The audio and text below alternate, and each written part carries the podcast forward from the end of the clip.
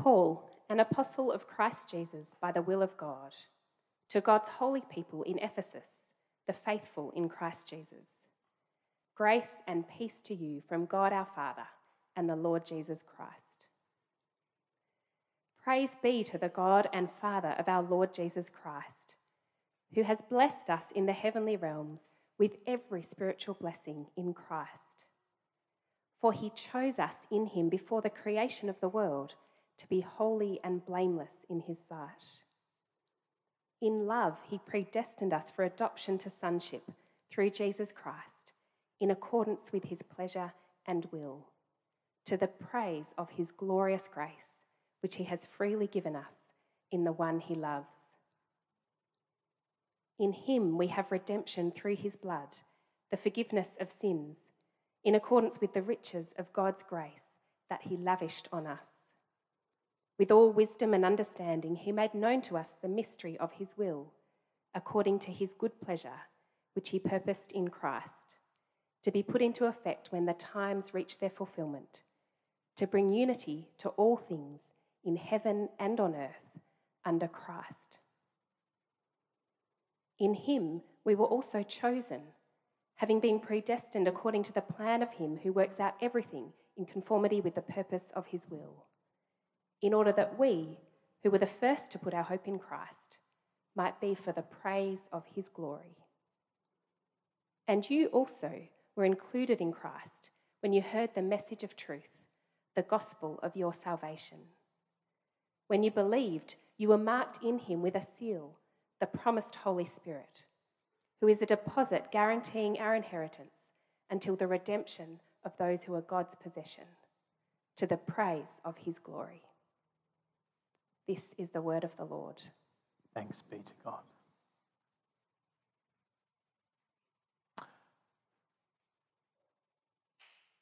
If you're here today as a Christian, which I take to be the majority of us, given this is, after all, a church service, let me ask you a question. What word would you most commonly use to identify, to describe yourself as a Christian?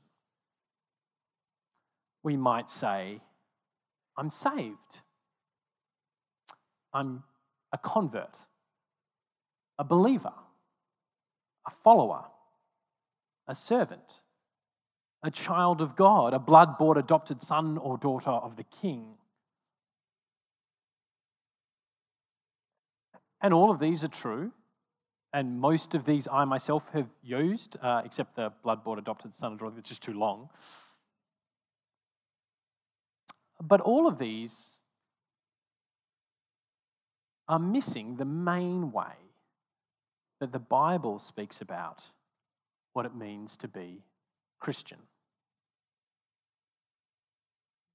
The main way, the language that the scriptures, the Bible uses to describe us as Christians,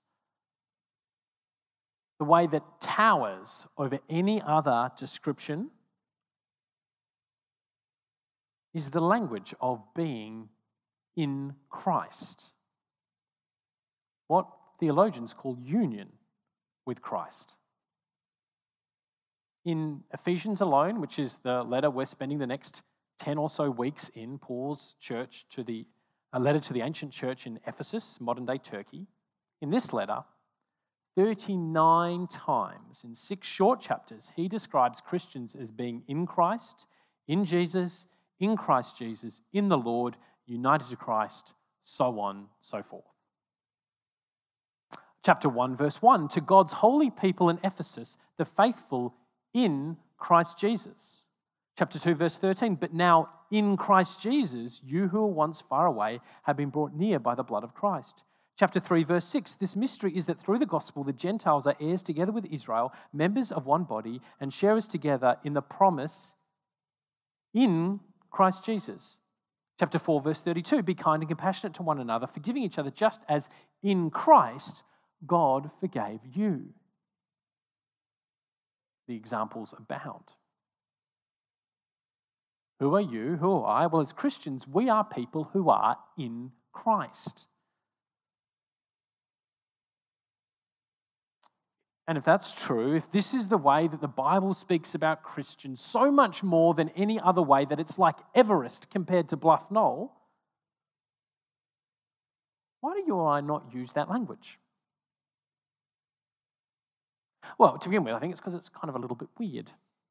Oh, I mean, we get what it means to follow or to serve or to be uh, obey or to be with or to be under Christ kind of makes sense. But what does it mean to be in Christ?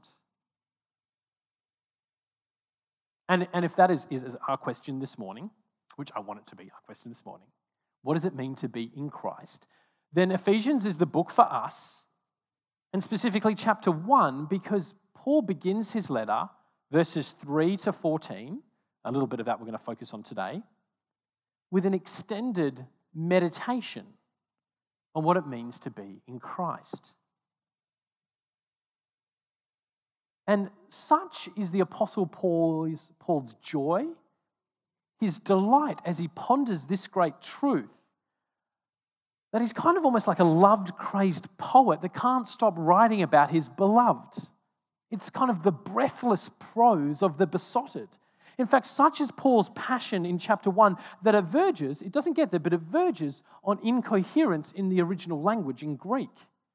In fact, so worked up as Paul as he reflects on this union with Christ that his sentences kind of gush over. They run into one another and get all mixed up. He struggles to find room on the page to fit all his thoughts. In fact, here's, a, here's something you can use in a quiz one day. This is, I think, as far as I'm aware, the longest single sentence in Greek in the entire New Testament. So the original um, New Testament was written in Greek, if you, hadn't, if you didn't know that. And this, verses 3 to 14, has no punctuation. It's one sentence. Which means I think it's probably meant to, Sarah did an excellent job of reading, by the way, but it's, it's probably, or at least this is how Paul would have, because he dictated, if you didn't know, Paul dictated. He's got a dude writing it called an amanuensis. This is probably, I imagine, how Paul dictated it in, in English. Praise be to the God and Father of our Lord Jesus Christ, who has blessed us in the heavenly realms with every spiritual blessing in Christ. For he chose us in him before the creation of the world to be holy and blameless in his sight. In love, he predestined us for adoption to sonship through Jesus Christ in accordance with the pleasure his pleasure and will to the praise of his glorious grace, which he has freely given us in the one he loves. In him we have redemption through his blood, the forgiveness of sins, in accordance with the riches of God's grace, that he lavished on us with all wisdom and understanding. He made it known to us the mystery of his will, according to his good pleasure, which he purposed in Christ to be put into effect when the times reach their fulfillment, to bring unity to all things in heaven and under the earth. In him we were also chosen, having been predestined according to the plan of him who works everything in conformity with the purpose of his will, in order that we who were first to put our hope in Christ might be for the praise of his glory glory, and you also were included in Christ. When you heard the message of truth, the gospel of your salvation, when you were believed and you were marked with him in the seal of the promised Holy Spirit, who is a deposit guaranteeing our inheritance to the redemption of those who are God's possession to the praise of his glory. Ah, you don't envy the guy that was trying to take notes. I'm going to take a sip of water after that. And as enjoyable as it would be to get carried away with our apostle and spend the six hours next six hours poring over this, we're just going to focus on verses 3 to 6. So, chapter 1, verses 3 to 6. And more simple still, we're going to look at just two things what it means as people united to Christ, what it means to be blessed in Christ, and what it means to be chosen in Christ. Blessed in Christ, chosen in Christ. We start with blessed, verse 3. Praise be to the God and Father of our Lord Jesus Christ, who has blessed us in the heavenly realms with every spiritual blessing in Christ. I remember probably seven, maybe eight years ago now, there was a spate, some might even call it a kind of virtual infestation of Instagram posts with the hashtag blessed. And they ordinarily accompanied a photo, appropriately filtered, of a picturesque location, beach sunset, maybe with a bronzed and toned bikini bod in the background or an engagement ring in the foreground. In fact, so ubiquitous everywhere that they became a kind of meme, it kind of started to become an internet kind of sensation, and people began mocking it. Now, even if you have never trod virtual foot into the bear trap that is Instagram, you probably know the type of photo that I'm talking about. And it captures, I think, what most of us mean most of the time when we use the word blessed.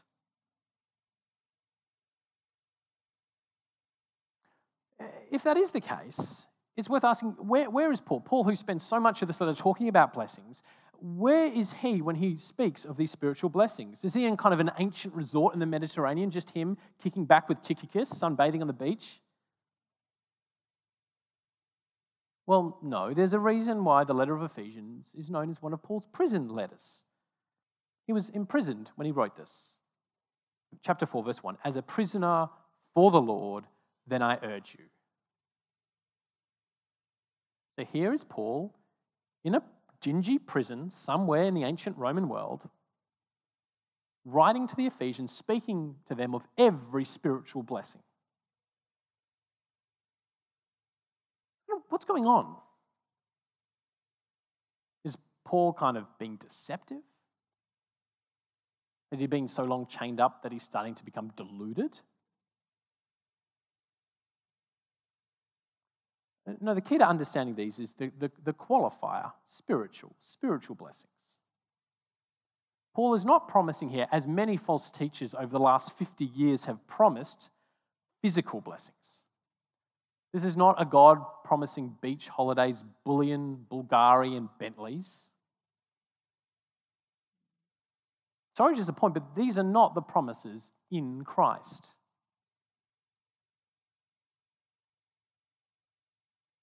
And if we are a little disappointed by that, perhaps we weren't hoping for Bentleys and Bulgari, but nonetheless we were hoping for some solid physical blessings. I suspect that our disappointment betrays the fact that we have been tricked by fool's gold.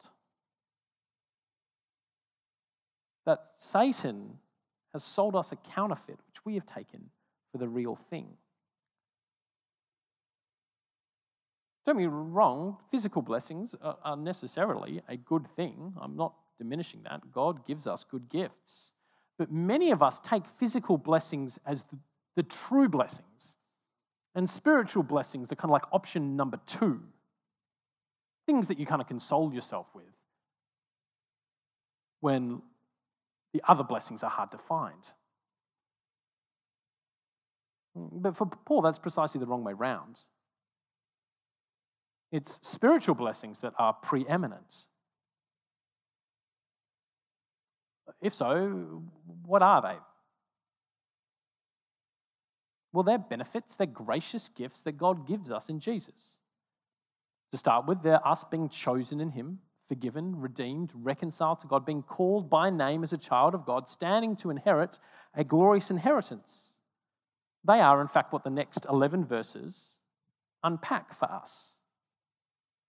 And here's a little, little known fact for you, little factoid. Uh, like pound for pound, kind of relative to side, Paul speaks in Ephesians, this letter, of his 13 or so letters, he speaks in this letter more about riches and inheritance than he does in any other letter, relatively speaking.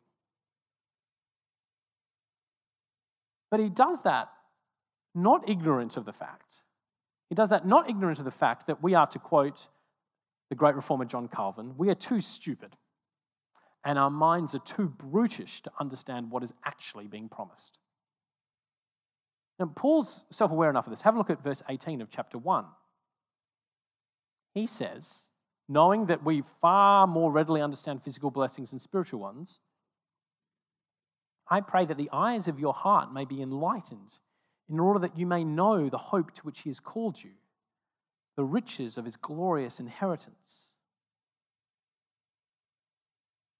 Paul knows that we need our eyes opened to true riches.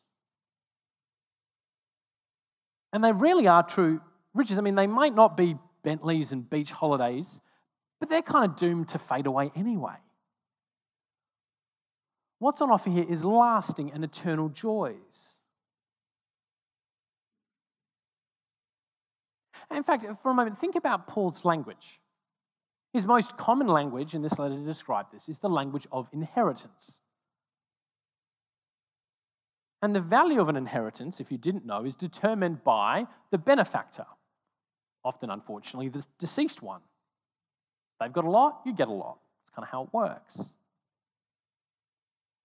And follow the logic there. If we are, as he stresses, if we're adopted children of God, then our inheritance is nothing less than what is God's,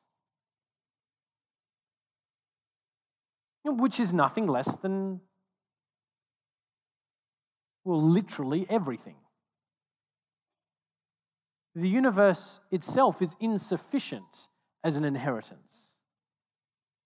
Let me make that clear. We as Christians stand because of our union with Christ to inherit, to receive, to enjoy forever literally every good thing. Now, our little minds can't grasp that and kind of we bend enough and it just kind of snaps. But it means that the problem with the prosperity gospel, that is that teaching all about physical blessings in the here and now, the, the problem with that is not that it promises too little, not that it promises too much, rather, but that it promises too little.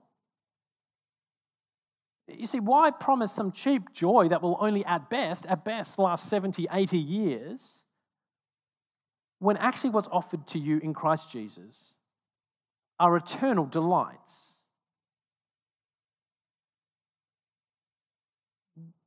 To focus on physical blessings is to like muck around in the pigsty and neglect the castle in the background that's actually yours.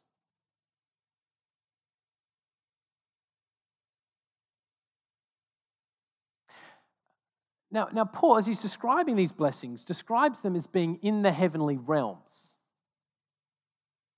Which does mean, it does mean that these are blessings, joys, delights that we will only fully experience. Either when we die and go to heaven or when Christ Jesus comes back, if that happens before we die.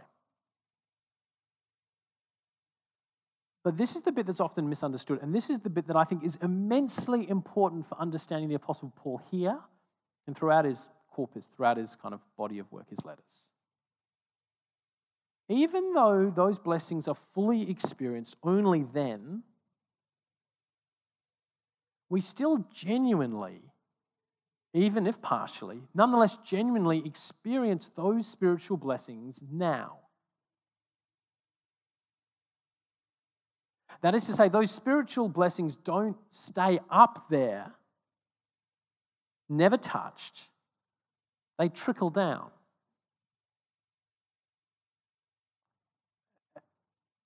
And why is that the case?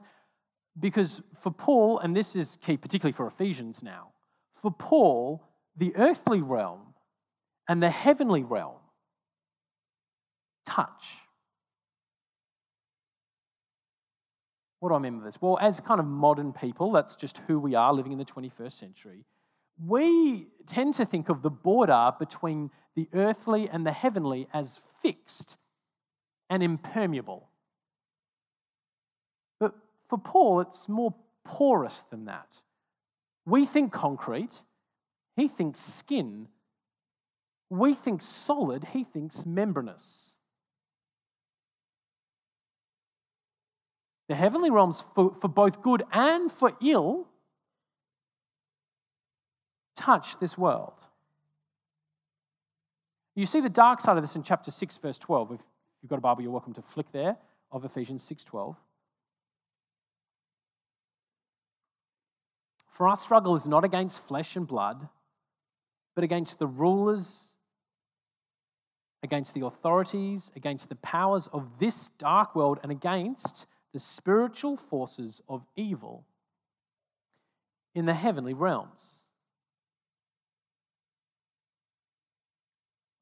Paul says the destruction and degradation, the violence and chaos of this here world,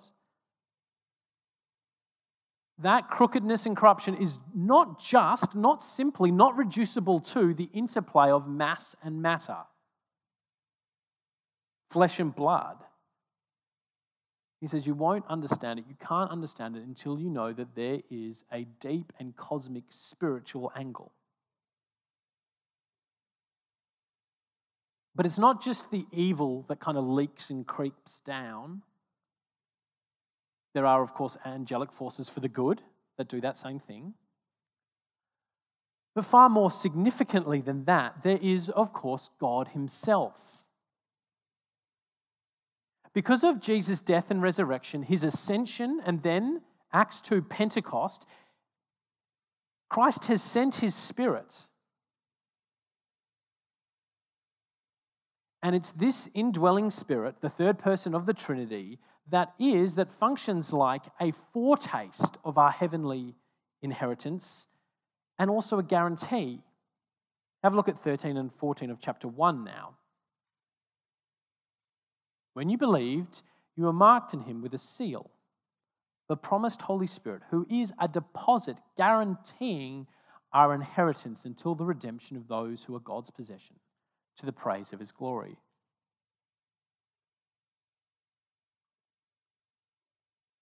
So, for the Apostle Paul, that means that, that through the Spirit, we know Christ's presence now, even though it will only be in heaven that we see him face to face.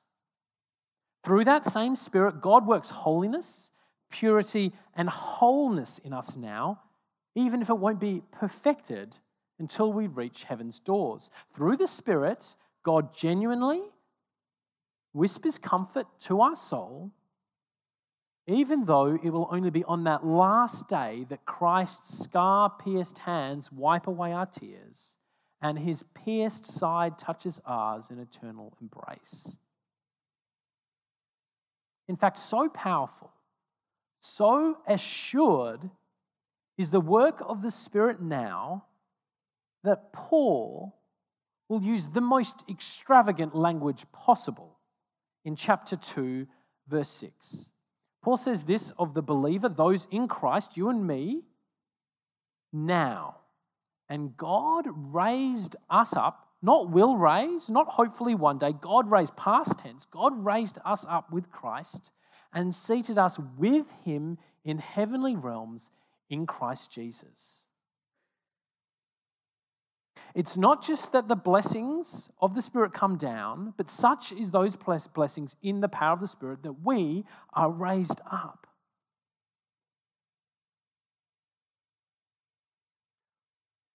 Paul is not exaggerating when he says that we have every spiritual blessing in Christ. Blessed in the heavenly realms, but that touches ours through the work of the Spirit now.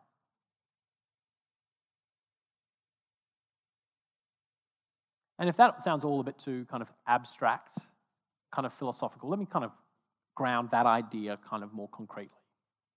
Because it's my experience for my seven odd years of pastoral experience and 37 years of life. It's my experience that says that that membrane between heaven and earth, that membrane is at its thinnest during or after times of pain and suffering. You can go one of two ways. It is often there in our darkest hours where God is blamed, souls are lost, and darkness conquers, reaching through that thin membrane. But so too is it true that it is there where God draws most nearest. It is there that we realize when rock bottom actually has another layer, and then another layer, and then another layer. At that bottom layer, many of us experience our hidden God to begin to reveal his face. It is there that the fleeting pleasures of life lose their taste and to quote my esteemed colleague Scott, we begin to smell what heaven is cooking. And flip it around, it's in times of immense physical blessing that often the spirit is at his quietest, where that membrane between heaven and earth is thickest. The lives that are most hashtag Instagram blessed are so often the lives that are least spiritually blessed. It's not for no reason that time and time again we are told to rejoice in our sufferings because God draws near. So, point one, we are blessed in Christ. Point two, we are chosen in Christ. For he chose us, verse 4, he chose us in him before the creation of the world to be holy and blameless in his sight. In love, he predestined us for adoption to sonship through Jesus Christ in accordance with his pleasure and his will. Paul should really have had a trigger warning at the top of these verses. Because if you've been in Christian circles long enough, you know that he is touching on one of, if not the most controversial teaching of the Bible the dreaded P word predestination. If you've avoided the wars over predestination, God bless you, my child. Let me give you a bit of a definition. Predestination is the teaching that God elects or chooses us before we choose Him.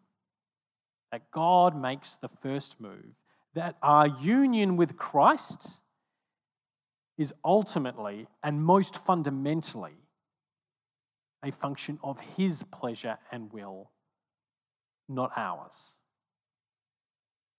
It's not that we didn't make a real choice, not denying that, but that most fundamentally it's His choice, not ours.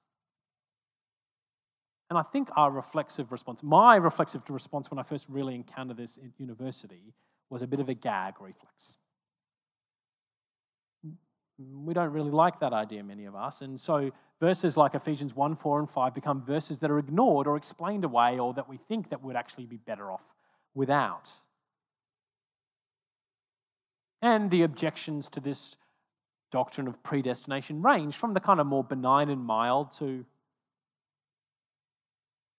well, rather, from the mild, which sounds something like, well, that, that doesn't seem right. That hasn't been my experience of my faith. I chose God, not the other way around. I'm not sure that really is right in my experience. That's the kind of mild objection to the more outraged. How dare you say that God chooses us? That is so unfair. It should be my choice, not his. I mean, doesn't that make us, I don't know, robots or something? Where's our free will? Where's our freedom in this teaching?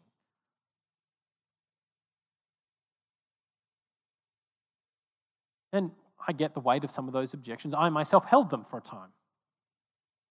And for those of you here who have objections, of, which, of whom there will be many, I suspect, there are good, very good theological and philosophical responses that you can give to these objections. But I'm not going to give them to you this morning. Partly because talk is cheap and time is short, uh, but also because I don't think the, the fundamental answer is found through logic and philosophy. It's found in the scriptures themselves in the Bible. God choosing has always been the way. It's true of the 12 disciples chosen by Christ, true of Paul struck on the road to Damascus, but go farther back. True of Abraham, did God call Abraham or did Abraham call God? True of Moses, did God call Moses or did Moses call God? Or of Samuel, of Elijah, of Isaiah? Indeed, Israel herself, God says, I chose you and set my love and affection upon you. God's love moves us before we move towards Him. God's love moves us before we move towards Him. And that has always been the way. You don't need a couple of proof texts, a couple of verses like Ephesians 1 or Romans 9 to 11. You just need the whole Bible. And this means two things, I think. One, it means for you and me, we have absolutely no grounds for boastful pride. Because even our belief, our faith, is from Him. It's extremely hard to take credit for something that happened before the foundation of the world. We weren't doing a lot back then, were we? For he chose us in him before the creation of the world. Predestination is a source of humility, but it's also a source of praise and joy. Paul ends his meditation, verse 6, to the praise of his glorious grace, which he has freely given us in the one he loves.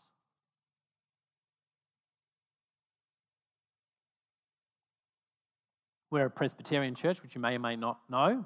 And that means, as a Presbyterian church, we've got a, a confession of faith called the Westminster Confession of Faith. It's a document that we think does a pretty good job of summing up the important bits of the Bible.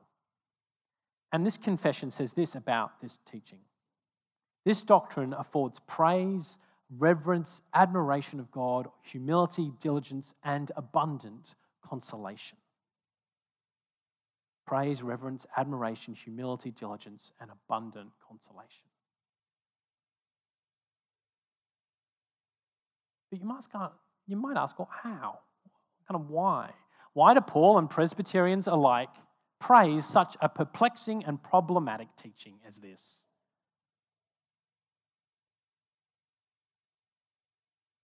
For this reason because it means he's got you. If he chose you, he's got you. You see, if it's down to your choice, well, you know you, you've met you before, you chop and change like the seasons. If it's down to your performance, well, that's as variable as the tides. If it's down to your love, is that before coffee or after coffee love? Is that under stress or on holiday love?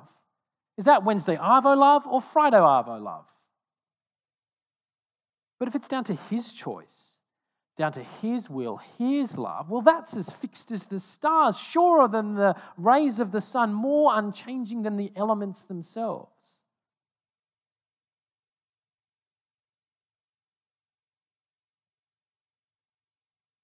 But that does leave a question.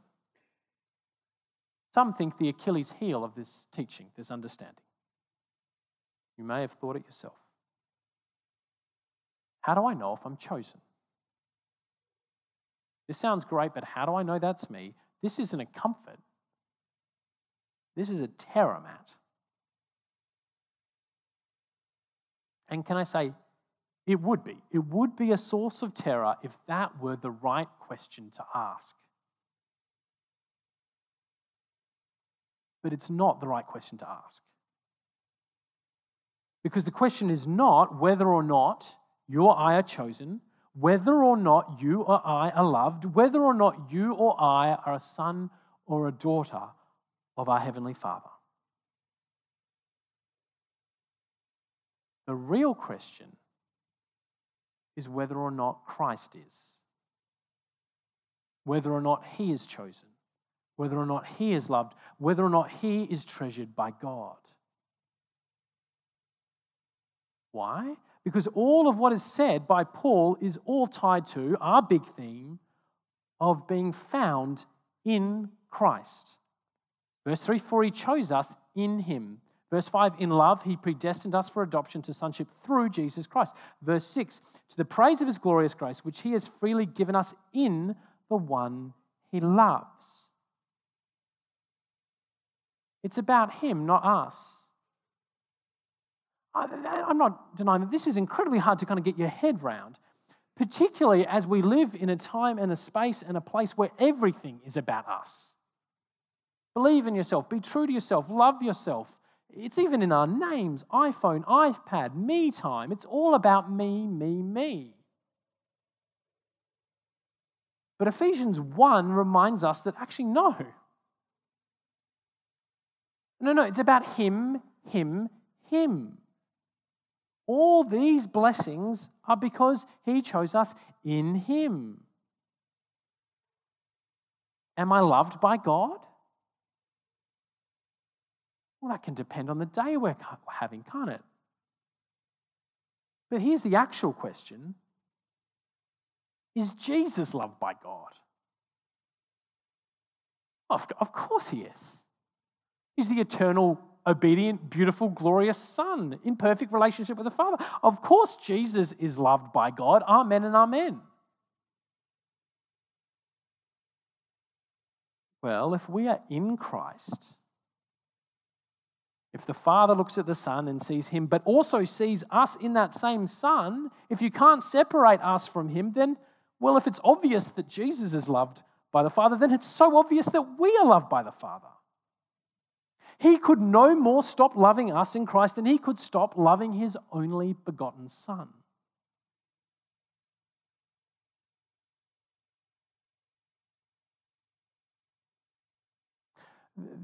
There would probably be people here this morning that are dogged by the question whether or not I've been chosen, whether or not I've done enough, tried hard enough, had faith enough. Those that look at the mirror and say, How could God love? How could God choose me?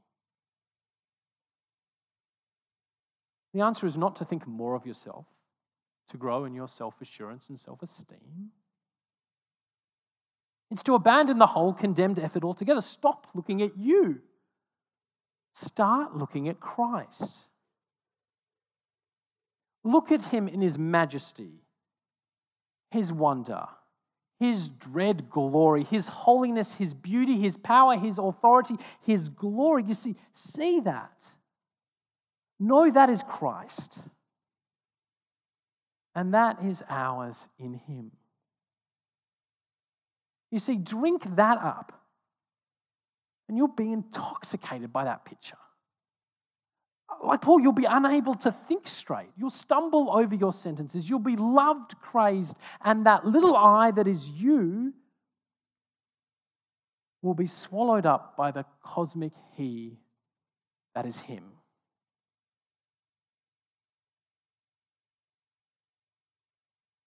Praise be to the God and Father of our Lord Jesus Christ, who has blessed us in the heavenly realms with every spiritual blessing in Christ. For he chose us in him before the foundation, creation of the world, to be holy and blameless in his sight. In love, he predestined us for adoption to sonship through Jesus Christ, in accordance with his pleasure and will, to the praise of his glorious grace, which he has freely given us in the one he loves. Let's pray.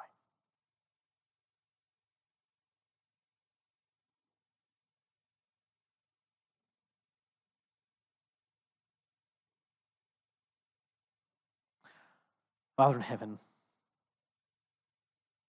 I pray that you might open my eyes, that you may open our eyes to see the treasures, the blessings, the eternal inheritance that is ours in Christ. But more than that, Father, I pray that you might give us the eyes to see the beauty of your Son. I pray that we might be held in wonder and in awe as we gaze upon his holiness, his grace, his love, his heart, his compassion, his kindness, his mercy. Pray that we might be so consumed by that vision of him so filled in our heart by your Spirit, so overwrought and overjoyed in the joys of heaven that are promised to us, that we might be a people that know our assurance in Him. In Jesus' name, Amen.